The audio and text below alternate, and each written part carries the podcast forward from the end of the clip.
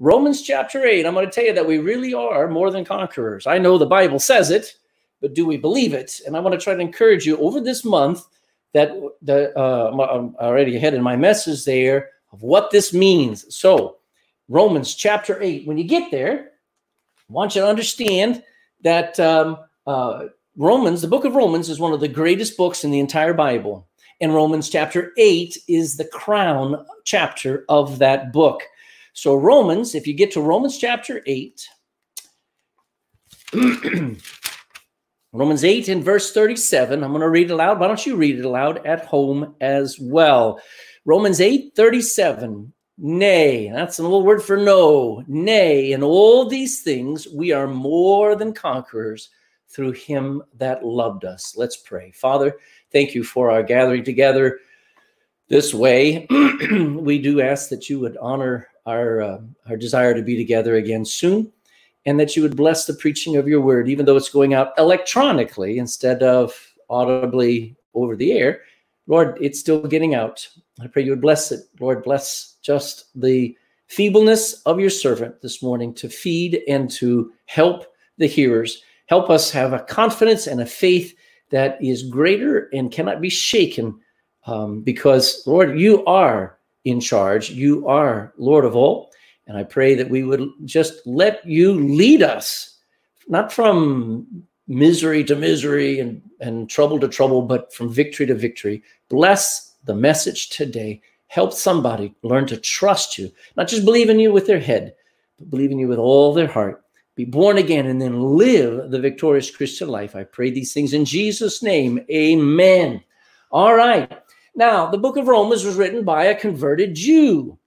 Uh, this Jew named Saul of Tarsus later became Paul, uh, discovered that Christians don't have to win anything because we've already won.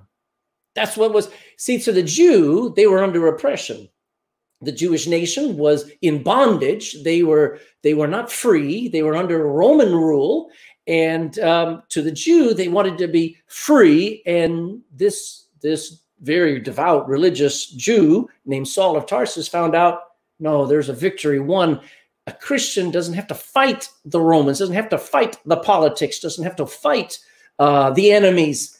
We already win. We've already won. So I'm going to talk about that through this month there's some good bible truths this morning and every week you stay with me this this through this process and over the next few weeks i'm going to teach you basically three things number one what we as christians are notice back there in verse 37 it says nay and all these things not that we want to it's obvious we want to be victorious but the bible says we are more than conquerors so we're going to learn about in this present time we are more than conquer. Secondly, I'm going to try to help you understand what our ob- obstacles are. Sometimes you think your obstacle is a physical person that's in your way, somebody who gets ahead faster than you do, somebody who seems to be um, uh, able to do things that you're not able to. We're going to talk about what our real obstacles and our enemies are as Christians.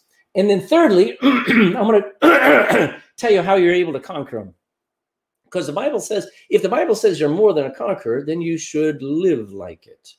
So um, I got one. Um, so let's get right into our message. All right. So by way of background, I'm just going to talk about what Christians are this morning. So get your notepad out, get your Bible open. To the world, honestly, we look a little poorly. We're kind of people would call us losers there's not much that we can brag about as Christians. Now, I do brag about my Lord. I do brag about the grace of God and the plan of God. But when you look at my life, I can't point to and say, you know, look at this, what I've done. Look at that, what I've done. No. You know, most Christians, if we're honest, uh, we've got lots of troubles. You know, when we get when we got saved, we didn't get delivered from our troubles. Okay. As a matter of fact, uh, as soon as we got saved and we started flowing against the flow, we we got more troubles. Uh, most Christians I know fail to live up to their own expectations, never mind anybody else's expectations. We, you look at us real close and you go, well, that's not much to talk about. And we're not. But that is not the whole truth, folks. We may not be much to look at. Uh, but one day people are going to see us as we really are. I need you. You're in Romans. Look at Romans chapter 8 and go back to verse 16. I'll show you something really amazing in your Bible. just a few, just maybe one page back. Romans chapter 8, verse 16 says, The Spirit, now notice a capital S, that's the Holy Spirit itself, beareth witness, tells me with my with our spirit that we are the children of God. I changed from being a child of the devil and a child of this world to where I became a child of God. I was born again. We are the children of God. And if we're children, then heirs, heirs of God and joint heirs with Christ, if so be that we suffer with him. So are you putting up with things when people are uh, taking advantage of you, stomping all over you? Well, that's okay because you're a child of God. The Bible says you suffer like that, you'll also be glorified like Christ was. Verse 18. Now here's the key. Watch this. For I reckon, I add up and I conclude that the sufferings of this present time. Now, don't you start running around uh, starting these riots because these riots are all trying to fix things, all making things completely different and fixed now. Let me tell you, the sufferings of this present time, you may have to go through it. Now, I'm, anybody knows we need justice.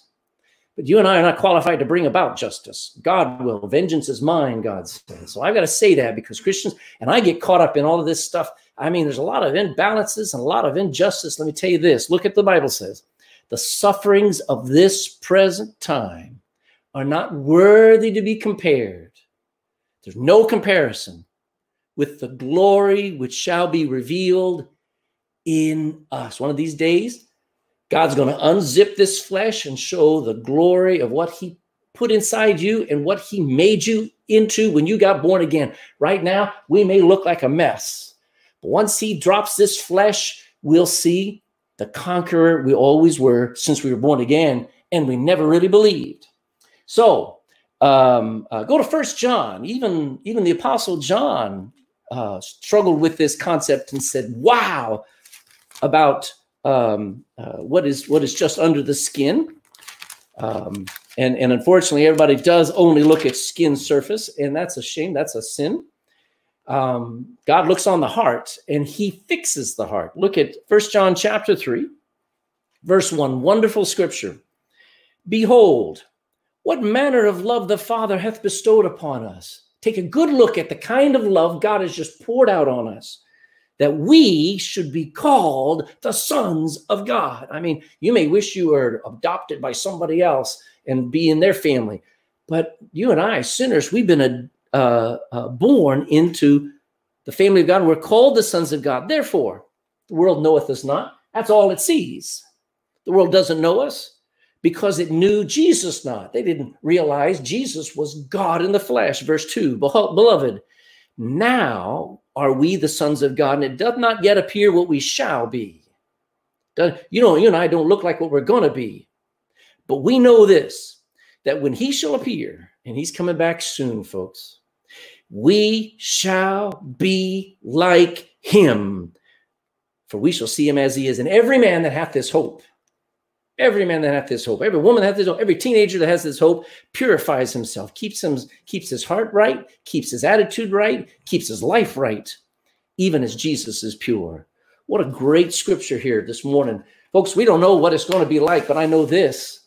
What God has already put inside and what God has already enabled me to be I may not look like it, but I need to live it. So I want to say, first of all, the things that uh, what Christians are number one is we're free. We are free. Now you got to let that sink down. I'm going to come back to Romans all this month, but I'm going to give you a taste of some of the Bible, what it tells us that what we are right now. Take your Bible and turn to Galatians chapter 5. Galatians chapter 5 and verse 1. what Christians are, well, we may not look like much, but according to the Bible, we are free. Other people are in bondage to their sin, they're in bondage to their past, they're in bondage to their to their own perfectionism. They're in bondage to their to their enemies. They're in bondage to this world. They're in bondage to their debt. Not a christian. The bible says this galatians chapter 5 verse 1 stand fast hold fast therefore in the liberty wherewith Christ has made us free. New Bible says set you free. Well, uh, the, the, the real, the Bible says that he's not only set us free, he's made it so that we are free forever. Now, you can be stupid and put yourself under financial debt. You put yourself under trouble That's that's all you're doing. But he makes us free and be not entangled again with the yoke, the slavery of bondage. Look at that. Let's go to John chapter 8. Gospel of John chapter 8. We are free. Gospel of John chapter 8 verse 36. John 8 36. If the Son therefore shall make you free, you shall be free indeed. What's he saying? You're thoroughly free. You're truly free. You're freely free. You're completely free. See, I know I've got you going back and forth. Go to John, go to Romans again, Romans chapter 8. But this is too good to miss. We are free. And I'm not just talking about free to do as we please. That's not freedom. Okay. Uh, that's a spoiled brat. Romans chapter 8 and verse 1 says, There is therefore now no condemnation to them which are where? You say, Well, I'm in church. Well, you need to be in church, but that's not where you find freedom. You're not going to find freedom in the four walls of a building. Well, I've been baptized. You're not going to find freedom in the water. Uh, there's no, there's therefore now no condemnation to them which are in Christ Jesus, who walk not after the flesh anymore, but we walk after, we seek after, we yearn after the Spirit.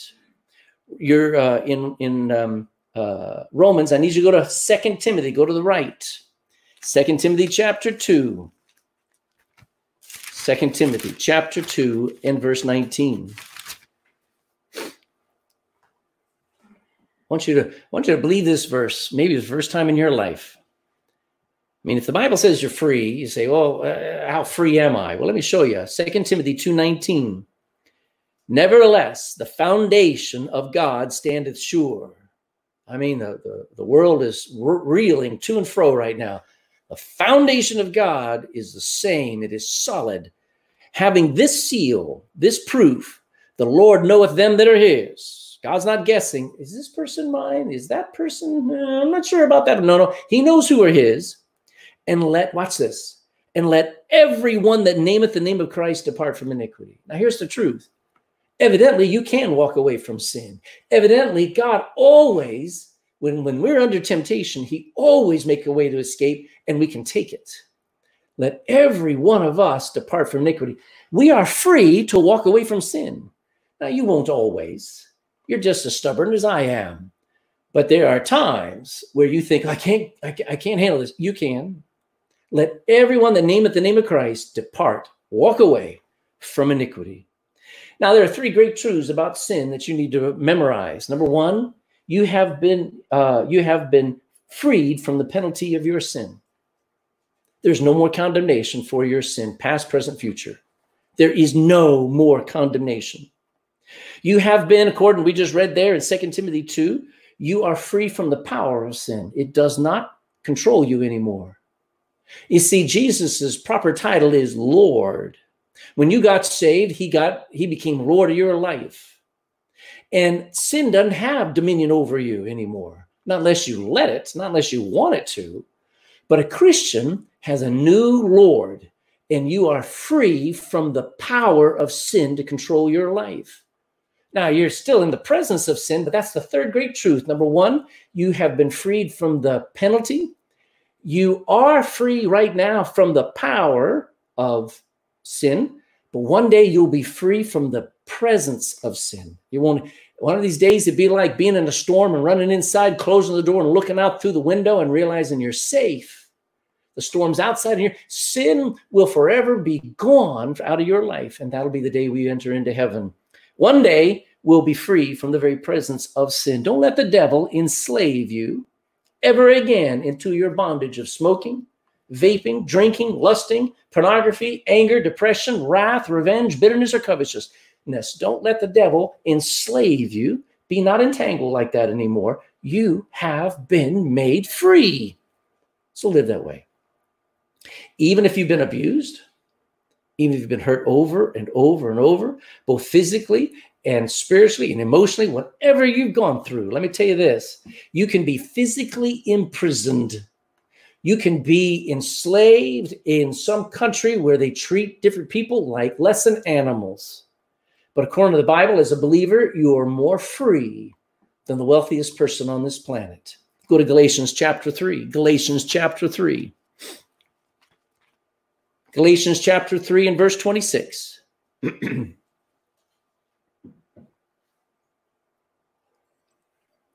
Speaking to Christians, not to the whole world, Paul says this For ye are all the children of God by faith, not by birth, not by nationality, not by works, but by faith in Christ Jesus. For as many of you as have been baptized into, not water, when a person got saved, they were placed into Jesus Christ. As many as ha- uh, of you have been baptized into Christ have put on Christ now. You put on his life. Therefore, there is in that, in Christianity, there are no longer any Jews. There are no Greeks. There are not even any Texans. There's no Irish. There are no Polish. There are no Russians. There are no, there, listen, there's no Jew. There's no Greek. There's no bond. I don't care if you're enslaved. Paul was half of his Christian life, he was in prison, and yet he said, But I am not bound. There is neither bond nor free now, neither is there male or female, for you are all one in Christ Jesus. And if you be Christ's, verse 29, if you belong to Christ, then you belong, then are you Abraham's seed and heirs, heirs. You inherit all the promises that God gave to Abraham. Listen, we are free. We are free. I, I got to encourage you live like it. Don't live in the bondage to your past. You're free from it. When did I get free? When the moment you got saved. I've known people that have waited years after they got saved before they tried to put the cigarette down. The longer you wait, the harder it is because the first moment after you got saved was the moment you could put anything down. You were so free then and you believed it. Now you're still stuck in your sin. I'm just going to tell you, I'm going to encourage you you can depart from iniquity. It may be the hardest battle you ever fight, but you do not have to drink anymore. You do not have to fight. You don't have to argue. You don't have to um, uh, give in to pornography. You don't have to give in to, to bitterness and wrath. You don't have to because sin shall not have dominion over you anymore. If you ever give in to that, it's your choice now.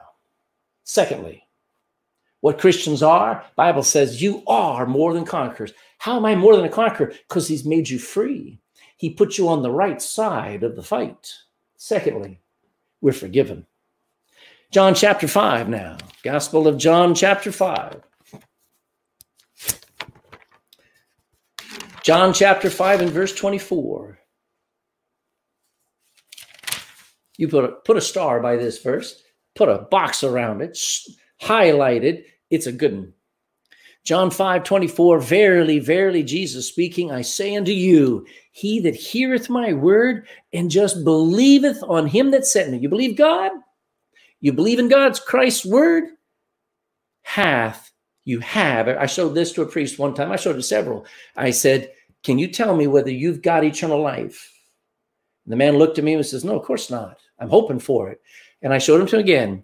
Verily, verily, I say unto you, he that heareth my word, are you hearing his word right now? He said, Yes. I said, And believeth on him that sent me. You believe in God? Well, I try to. I said, Okay. But see, the difference is if you believe that God sent his son to take your place, the Bible says you have everlasting life. And I asked him again, Do you have everlasting life? He says, Well, I hope to have it one day. I said, You're not believing the Bible. Keep going. And shall not come into condemnation anymore, but Notice it doesn't say will be passed, but is passed. He has passed. He's moved from death unto life. You are forgiven. You are forgiven. Romans chapter 4. Romans chapter 4. If you're saved, now don't you don't you say, well, I've got all of these doubts. Okay, well, maybe you don't know the scriptures. Maybe you've never repented and believed on the Lord Jesus Christ. I don't know what's going on. But I know this the Bible says that he died to save, that he forgives sinners. And when he forgives, he forgives completely. He throws our sins behind his backs and never behind his back and never looks back.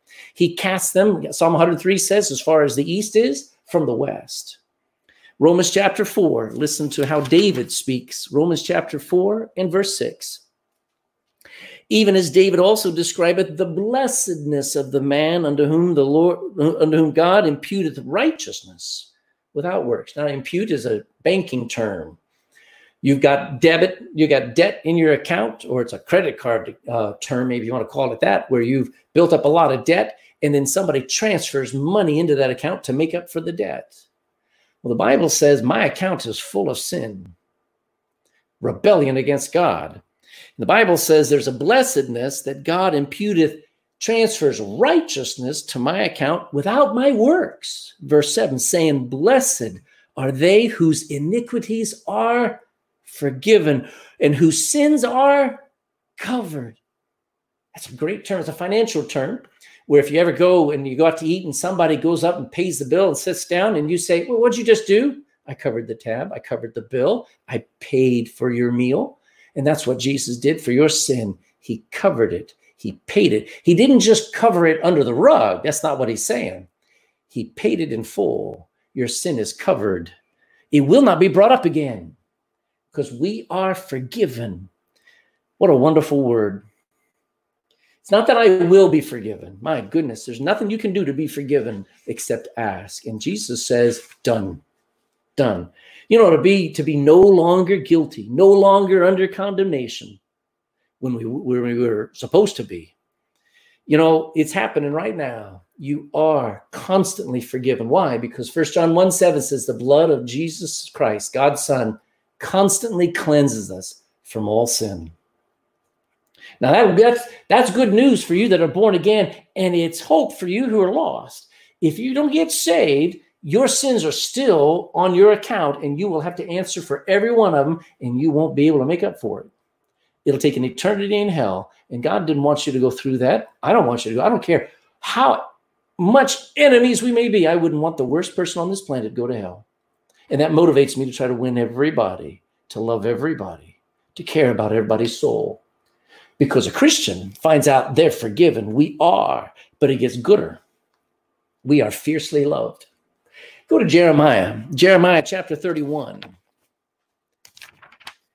Jeremiah in the Old Testament. Now, this is a scripture that applies to Israel, but if it if it applies to Israel, as wicked as they were, and as ungodly as they became, and as as arrogant and proud as they have been throughout their history, God says this about them, he applies it to us. Look at Jeremiah chapter 31 in verse 3. Jeremiah 31, I got to get there myself. 31 and verse 3 says this Wonderful scripture. The Lord hath appeared of old unto me. He's always said this. He's appeared of old unto me, saying, Yea, I have loved thee with what kind of a love? An everlasting. See, God can talk. I loved you back in the past, and I will always love you into the future. I have loved thee with an everlasting love. Therefore, with loving kindness have I constantly drawn you close to me. You see, we're fiercely loved. Now, I, I, know what it's like when you try to love somebody, when you try to be kind to somebody, when you try to be respectful, when you try to put up with somebody and stuff like this, and then you get frustrated because they're not loving back. See, God's not like that, thankfully.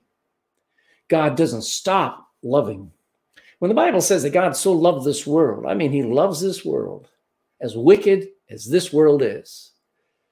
And, and I, that is a fierce love. I couldn't love this world. I couldn't love people who hate God. I, could, I couldn't. But God does. We are fiercely loved. Evidently, God loves us with a love that'll last forever. And it is not based upon our performance. He loves, he'll love you tomorrow as much as he did the day you got saved. You cannot get God to love you more than he currently does right now. So it'll make all the struggles, all the afflictions, all the troubles and the battles that you're going through right now worth it. I thought about it in World War II. Many a young man went off to war. There, yesterday was celebration of D-Day where they landed on Normandy in northern France, and all those young men, all those young boys, 18 years old. Some they called them the Great Generation for a reason. But just before they went off and they stormed those beaches there, they were looking at a picture of their girlfriend back in America, maybe up in England somewhere. And they looked at that and they they had a they had something scribbled on that picture says, I love you. Be sure to come home. And it drove that person to want to live, not to hide, but to do their duty and to fight the fight and then make sure they stay alive to come home. They wanted to be a victor. They didn't want to be defeated. You know, when you realize you're loved by God, it'll motivate you to go forward and give your life for somebody else. The love of Christ constrains us that that when he gave his life, I should give mine. Because I'm fiercely loved. You know, the Japanese, they they they gave their lives like kamikaze, man. But Christians aren't like that. We fought, we we fight our battles with a will to live.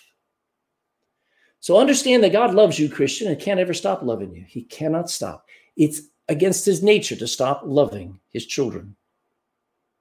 Now, you, he may need to chasten you. And I have to say this because some people say, man, I'm going through real hard times. I don't, I, I cannot answer all the reasons why you may be going through trouble. I don't know. But let me tell you this Hebrews chapter 12 says, Whom the Lord loveth, he chasteneth and correcteth every son whom he receiveth.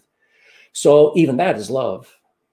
So don't be deceived into thinking, well, I'm going through trouble. Yeah, we all are. And it's our own doing usually. But we are fiercely loved. That'll put a smile on your face. You go, I guess I can go into battle again. I guess I can, I can strive to be more than a conqueror. Let me give you another thought. We have been fully equipped to win. We have been fully equipped to win. Uh, we have been given a complete set of spiritual weapons that enable us to wrestle and win against even the devil. It's called the whole armor of God. You want to read about it? Look in Ephesians chapter 6, starting in verse 11 and verse 10, all the way through to 18. But go to Second Corinthians chapter 10. 2 Corinthians chapter 10. 2 Corinthians chapter 10, verse 4. One of my life verses. Things that I just run to when I need an encouragement. Second Corinthians chapter 10, verse 4 says, For the weapons of our warfare, not the world's warfare. There are people using bricks and baseball bats. They're using guns. They're using petrol. Uh, we don't we don't use that. No, the weapons of our warfare are not carnal. They're not physical. They're not fleshly. They're not of this world, but they are mighty through God. Look at those verses to the pulling down of strongholds, like going up to a wall and pulling it down. Remember the Berlin Wall? To the pulling down of strongholds. What can we battle against? Imaginations. Casting down imaginations in every high and mighty thing that exalted itself against the knowledge of God in my head. In bringing into captivity every thought, I'm able to take a thought that doesn't belong in my head, an attitude that rises up. I'm able to take that and I'm able to look at what it says, bring into captivity every thought to the obedience of Christ and say, nope, you're going you're going to think the way Christ tells me to think. Romans chapter 12 now, go back to the left, Romans 12. Romans 12 and verse 19. We are fully equipped to win because we've been given uh, a, uh, a, a set of spiritual weapons that, that enable us to win. Romans chapter 12, verse 19. I hope you memorize these scriptures here. It says, Dearly beloved, and Paul is pleading with the Christians in Rome. Avenge not yourselves. Somebody hurts you, somebody says something that upsets you. Do not seek revenge, but rather give place, move out of the way under wrath. Somebody else is going to take care of it. For it is written, Vengeance is mine, saith who? The Lord.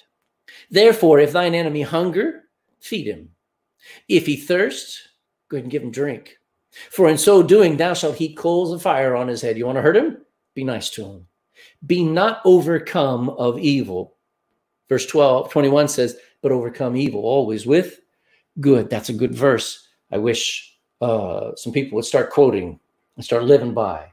Listen, we've been equipped with all of the weapons of our warfare. You use you use the weapons of this world, and you'll go to prison, or you'll die. But if you use the weapons that God has given you, you will win your enemies. You will conquer them. We are fully equipped. You know, when we got saved, we got a whole new heart. Is that a good thing or a bad thing? Think about it. It's a good, you used to fight with your mouth. You used to fight with your eyes. You used to fight with your fist, all because the heart was in charge. And then when you got saved, God said, I'll put a new heart in you, not a heart of stone, but a heart of flesh, a soft heart. That is capable of loving even your enemy if we just use it. God even gives us a new mindset, a new way of thinking. Did you ever read uh, Philippians chapter 2? It says, Let this mind be in, be in you, which also was in Christ Jesus, who, even though he was God, he thought it not robbery to be equal with God. And he became, and he took upon the form of a servant and he humbled himself. I'm quoting it wrong, forgive me. But he had no reputation, as was wanting to get. He didn't worry about himself. His, his battle was not on personalities. His battle was not between skin color. His battle, battle was not between, well, you've got a position of power and we've got a position. This is not about that. This is a position about taking no reputation and battling for the souls of men and women, boys and girls, and battling on our knees and battling with a humble heart, battling by faith. I'll talk about that next week. But a new mindset. God actually gave you that new mindset in Jesus Christ if you'd actually think those thoughts. And we've been given the power, the most powerful force in this universe, more powerful than an atomic bomb. Go to Zechariah. That's a good go to where to find Zechariah, go to the beginning of Matthew and then go left some more. And you'll find one of the minor prophets called Zechariah. That's Z E C H. Zechariah chapter 4 in verse 6. Zechariah 4 in verse 6. We've been given the power of the Holy Spirit of God. I already have it. I've had some people come to me and says, you know, brother, Ledbetter, you know, uh, your preaching's good, but if you just had the power of the Holy Ghost on you, I, I, I know what they mean, but I do have the power of the Holy Ghost. I just got to yield to it. So look at your Bible. Look there in Zechariah chapter 4 and verse 6. Then he answered and spake unto me, saying, This is the word of the Lord unto Zerubbabel, saying, Now Zerubbabel was trying to rebuild the city of Jerusalem, trying to rebuild the temple, and he was running all kinds of obstacles. He was tired. The people were tired. They wanted to quit. Um, the, the priests weren't doing their part. The, the elders and the leaders were all slacking off. And Zerubbabel's tired. And God says this success is not by your might, because you will wear out. And it's not by power. In that word power, there's political power, financial power. It's not by might nor by power, but it is by whose spirit? My spirit, saith the Lord of hosts. Now, when you got born again, I got some news for you. You got the Holy Spirit of God. And, and that, that enables you, that is part of the equipment God gave you. That He sealed the Holy Spirit inside of you for all eternity. You have all the power you need. I need you to go to Ephesians chapter 3. Ephesians 3. Normally, we don't spend so much time going to lots of different scriptures, but this morning, it's how it is. Ephesians chapter 3 and verse 16. Ephesians 3:16 says that he Jesus would grant you according to the riches of his glory to be strengthened with might by his spirit where? In the inner man in the invisible you in your soul. So we've been given the power of the holy spirit. Do you realize what that power is? That's the power that raised the dead body named jesus the dead body of jesus christ raised him from the dead. So that power that's able to resurrect the dead is able to get you through every morning noon and night. We're fully equipped to win. Do you believe that I mean, I ought to just stop and say, Do you believe you're free? Or do you think that you're still stuck in your sin, whatever it is, that you're still stuck, stuck in your past? Too many people let the past define who they are today. Don't you do that? You are free. You've been forgiven. And I mean, thoroughly forgiven. Jesus said, uh, You are free indeed. That means no sin can come along and damn you now. Now you can you'll get corrected for it. God will chasten you for any sin there's in because he's a good father. And he wants you to be a good son or daughter. But we are fiercely loved. You cannot do things to make him love you more, and you can't do things to make him love you less. He will stay in love with you. He's just got the right kind of love. We are fully equipped to win, but I got two more points real quick. We are fighting in a war that's already won. We are fighting in a war that's already won. Uh, did you know Jesus won a war that we've been losing every day since we were born? the war is against sin and death. The moment that you were conceived, the odds were that you were going to die. 100%. When was the question? It depends on where you live in this world. The odds of even being carried to term are pretty low compared to what it is here in Ireland. You know, uh, we're fighting a battle. We're fighting just to live. And then sin piles on top of us. And the wages of our sin is death, a second death. It even just, it just becomes worse and worse. We fight against God.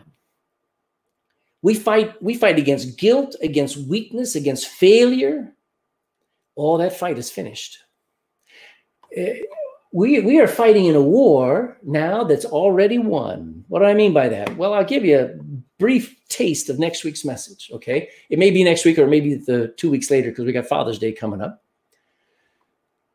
Israel, when they came out of Egypt, just imagine they've been slaves for 400 years.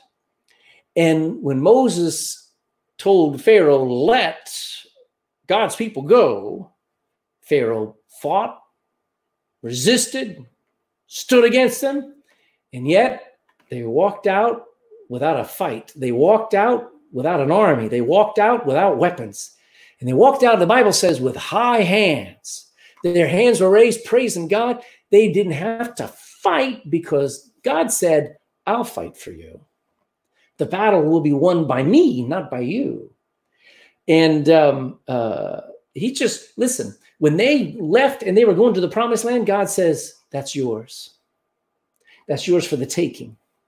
Whatever obstacles are in your way, we'll get through it. Whatever enemies try to stop you, you will defeat. That's why that Old Testament is just as important for you to know and learn and believe as the New Testament, because those are the lessons of the New Testament. The New Testament Christian lives in victory, like God tried to convince the Israelites to do. We are fighting. Go to John. You're in Ephesians. Go to uh, actually, you're in Ephesians, so just go two books to the right. We'll go back to John in a second. Colossians 2, just because it's closer. Colossians chapter 2, verse 13. Colossians 2:13. In you, speaking to you and me, being dead in your sins and the uncircumcision of your flesh. You weren't a Jew. Your, your lives, your, your sin was killing you. Hath he quickened together with him resurrected, having forgiven you, I love this, all trespasses, blotting out, watch what Jesus did on the cross. He blotted out. He could not throw those those uh, that sin record away, but he could blot it out. He says, blotting out the handwriting of ordinances that was against us, which was contrary to us, and he took all of our sin record out of the way and nailed it where to his cross he put it over him. When he says nailed to the cross, he put it on his record. He says, I'm dying for the sin record of Craig Ledbetter. I'm dying for the sin record of you. Verse 15, three days later, when he got up, it says, and having spoiled principalities, boy, to the shock of Herod, to the shock of Pilate, to the shock of Caiaphas and Annas, and every one of those Sadducees and Pharisees to the shock and surprise of everyone, especially to the shock of the devil himself. He spoiled principalities and powers, means he took advantage of them. He ruined their day.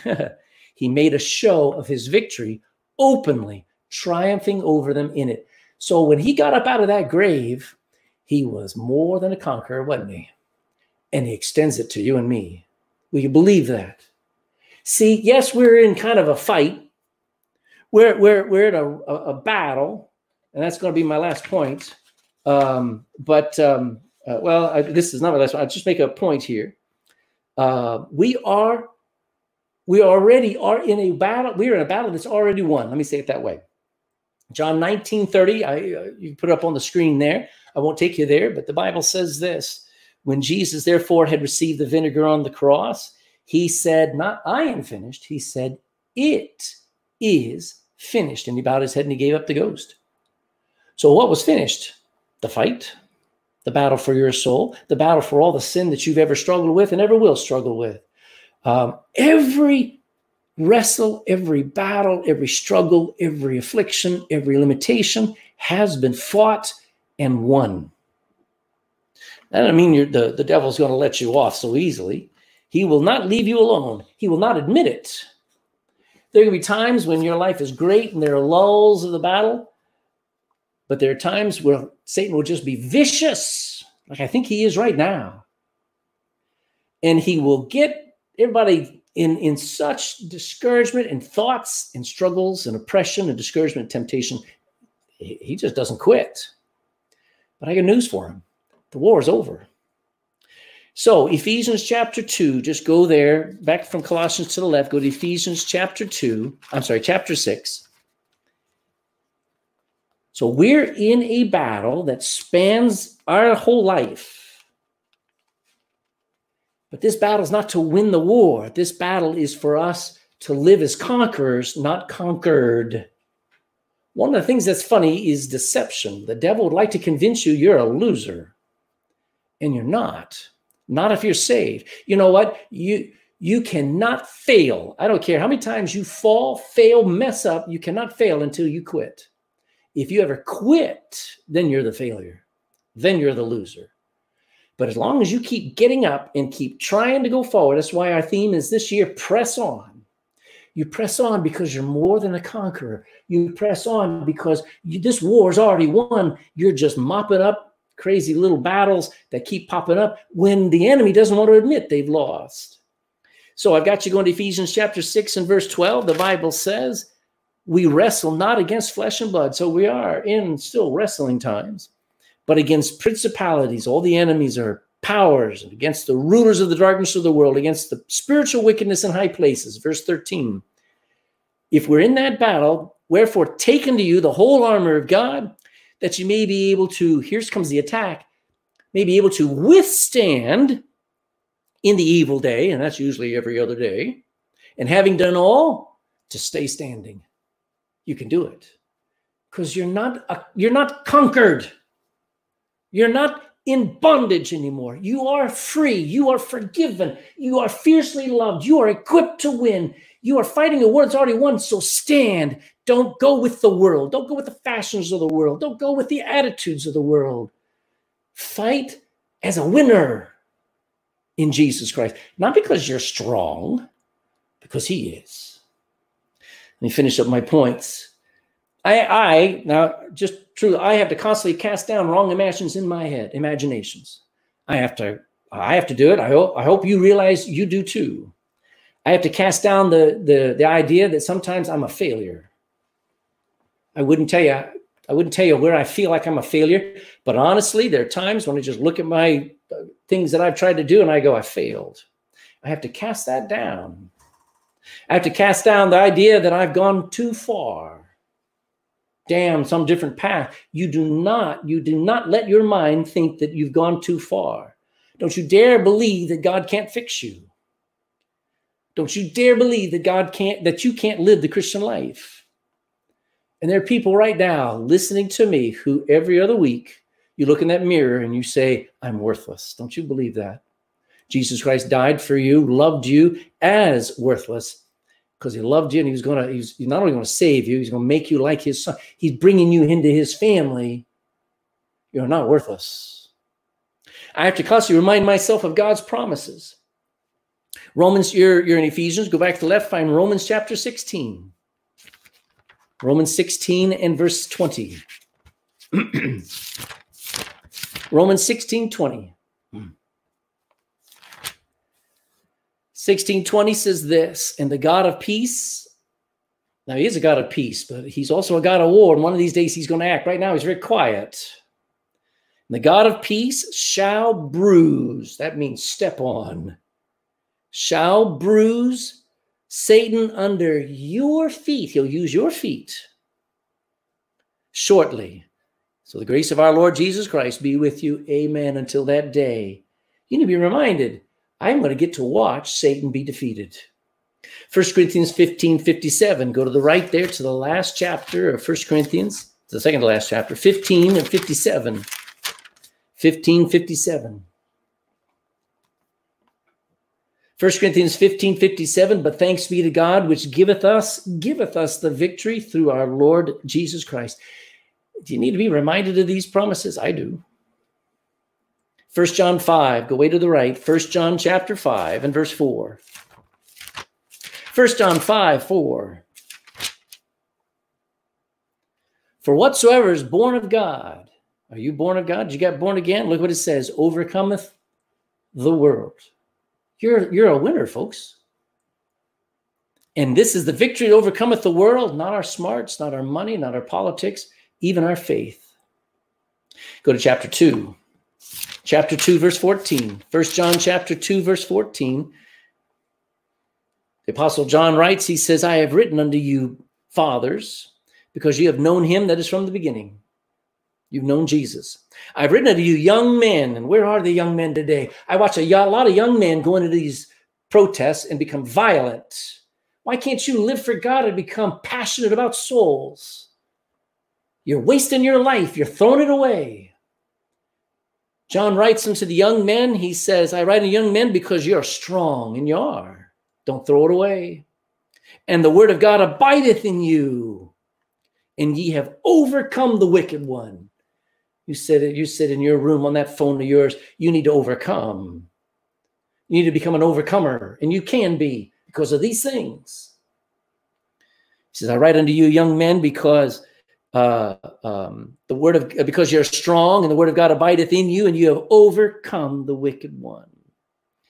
Now, the more you listen in this war, the more you submit to God and do things His way, the more you can resist the devil and he'll flee. We learned that over the last few weeks. Submit yourselves, therefore, to God. James 4 7 says, and you'll resist the devil and he'll flee from you. Last point, real brief. We're focused on a proper goal a worthwhile goal. I don't have the goal of reaching heaven. That goal was accomplished when I got saved. 39 years ago, my destination was changed. I didn't even have to change the tickets. I got on a new plane. I was headed to hell, and in one half of a heartbeat, I was headed to heaven.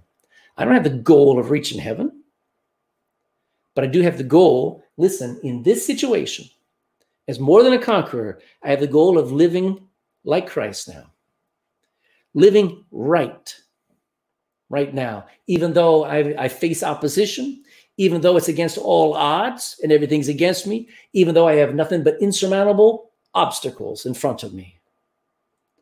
But I'll get through.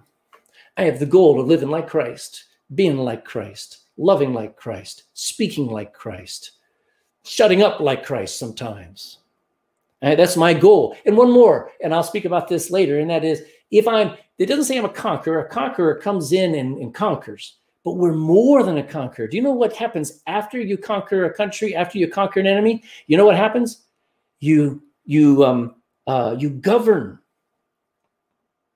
you manage, you don't let things fall apart anymore. You know, when you got saved, you you you you have a new lord of your life telling you how to be more than a conqueror to actually be in charge of your life take responsibility for your words take responsibility for your decisions past present and future we focus on a proper goal and that is my life now has meaning so in the end after all of this i want you to see that as a christian you're more than conquerors Next week, next week, I'm going to show you how all of that is true and how to enjoy it. I mean, when we get into Romans chapter 8, you're going to see that God knew you and still saved you. Isn't that breathtaking? He foreknew you and he still died for you. Bible says that he justified all our failures under his blood, made them right. When all I had was a record that should have sent me to hell. Another thing, he's fixed it so that we'll be just like Jesus one day. You know, when I get to heaven, uh, the Lord's not going to look at me and go, you know, there's still some faults we got to work on, Craig. No, no, he, he irons out all the wrinkles. God has called or purposed every one of us to a different life than we had before salvation. He's fixed it so that we can be more than a conqueror by giving us a new calling, giving us a new position. And God glorifies or perfects us in heaven one day. One day He's going to actually illuminate my life. I mean, I'm supposed to be a, a city set on a hill. I'm supposed to be the light of the world right now. I'm a very poor light. But one of these days, He will glorify us with the different life that we've had ever since we got saved, if only we lived it. Let me finish. Press on, dear Christian. Uh, I, I believe with all my heart, the news media, Facebook, Twitter accounts, everything is trying to divide, trying to discourage, trying to defeat Christians. It's already defeated the world. It has politicians trembling and crumbling and acting like like um, um, the lowest creatures ever. Christians live by a different rule. We press on, we win souls, we fight the battle on our knees. We do this, number one, because God overcame everything for us. I'm just going to quote it. John 16 33 says, These things have I spoken unto you, that in me you might have peace. In the world you shall have tribulation, but be of good cheer. Jesus says, I have overcome the world. Back there in Romans 8, it says, What shall we say to these things? If God be for us, who could be against us? God already overcame everything for us. Wasn't Winston Churchill who took that symbol and made it in and said, That's the victory sign? Well, we need to be a victory sign to this world. We've already got the victory. Second Corinthians, I need you to look at one more verse and we're done. Second Corinthians chapter 2 in verse 14. Second Corinthians 2.14. Once I get there. Now, thanks be unto God, which, look at these words, every one of them is priceless, which always causes us to triumph in Christ and maketh manifest the savor, we'd say the flavor, the, the enjoyment of it, of his knowledge by us in every place. We ought to season every place we go where people enjoy who Jesus Christ is because they see us. I just want to encourage you that maybe you need to be honest. You've tried to get victory over everything by yourself and you failed and failed again and again. You cover up your sins with blame and anger. But the truth is, you're living without God, without His Holy Spirit in you. You need to be honest. Don't try to live the Christian life. Don't try to be good by yourself. You need to be born again. Uh, Jesus Christ is the victory, and He offers it to you if you will receive it. And, dear Christian, let me say this in the same way you got saved, you got to live by that same desperate, passionate, obedient faith. And nothing will be able to stand against you. Are you saved? Is the question. Jesus' death brought you total victory if you would accept it. All I can say is if you're still able to listen and you're hearing, bow your head and ask Jesus Christ right now from your heart of hearts. Be honest with him. Say, I'm tired. I've tried to live by my own strength and I've worn, I'm worn out. I, I, I want to live as a as, as not not in defeated, not as conquered, but as a conqueror, even more as a conqueror. Would you trust him? You can do that right now. That's our hymn here. I was going to have a sing. Only trust him. Only trust him. Trust him now. So I'm going to pray, and I hope you got to hear all this. And I hope that it was a blessing. Father, please bless the thoughts. God, I know the devil wouldn't like this is probably the most important part of this message where we give an invitation. And I pray, God, that you would help, please, uh, people to hear the Spirit of God speaking to their heart and they would um, they start to believe, you know, God made me free. I should not be walking into bondage anymore. God forgave me of all my sins. I should not think that any sin has a grip on me anymore. I don't have to have the past haunt me. I don't have anything but Jesus Christ ruling my life. And I want to be more than a conqueror. So I trust him now. I ask him to save a wretch like me, and I decide I'm going to follow him, and I'm going to follow him as a victor, as a conqueror, as a soldier of the cross. Lord, bless these thoughts to your people and to those who have been listening in Jesus' name. God bless you. Amen.